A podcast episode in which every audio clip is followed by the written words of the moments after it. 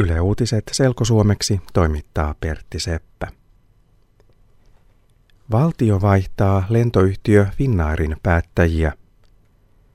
Valtio vaihtaa ne Finnairin hallituksen jäsenet, jotka olivat mukana päättämässä johtajien palkkabonuksista. Ministeri Heidi Hautala kertoi asiasta torstaina. Finnair on maksanut johtajilleen suuria bonuksia viime vuosina. Finnair esimerkiksi maksoi johtajille ylimääräisiä palkkioita, että he eivät lähde pois yhtiöstä vaikeassa tilanteessa. Ministeri Hautala sanoo, että ne Finnairin hallituksen jäsenet, jotka päättivät bonuksista, eivät voi enää jatkaa tehtävässään. Finnairin työntekijät ovat suuttuneet johtajien bonuksista, koska samaan aikaan Finnair on vähentänyt työntekijöiden määrää ja laskenut heidän palkkojaan.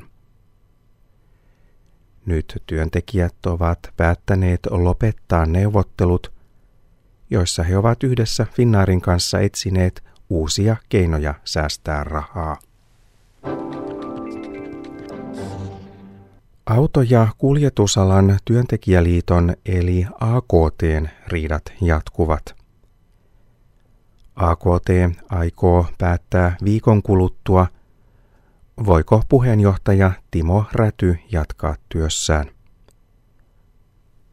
AKT:n valtuustolla on ylimääräinen kokous ensi viikon torstaina. Auto- ja kuljetusalan työntekijäliitossa on ollut riitoja jo kauan. Myös poliisi on tutkinut AKT:n riitoja.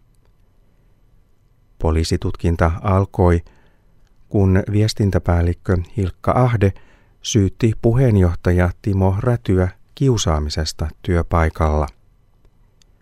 Poliisi epäilee, että Räty on syyllinen työturvallisuusrikokseen.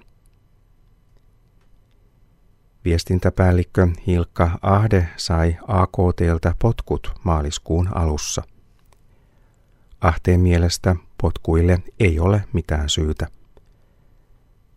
Torstaina noin 200 AKT:n jäsentä osoitti mieltään AKT:n tilojen edessä ja vaati, että Hilkka Ahde saa työpaikkansa takaisin. Romaninuoret käyvät koulunsa loppuun asti useammin kuin ennen.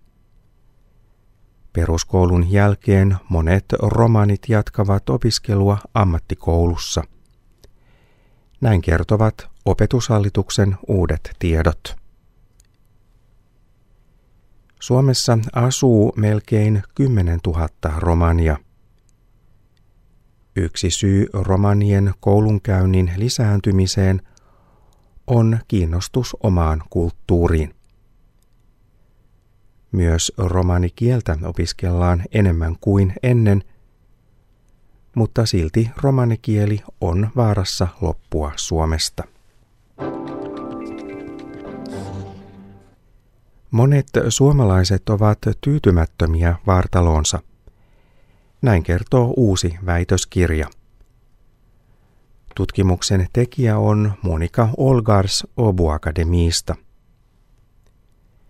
Yli 50% naisista ja noin 30% miehistä on tyytymätön ulkonäköönsä. Sama määrä ihmisiä laihduttaa. Laihduttamisen takia noin 10% naisista ja 1% miehistä yrittää oksentaa syömisen jälkeen. Monika Olgarsin väitöstutkimus tarkistetaan Åbo Akademiissa perjantaina.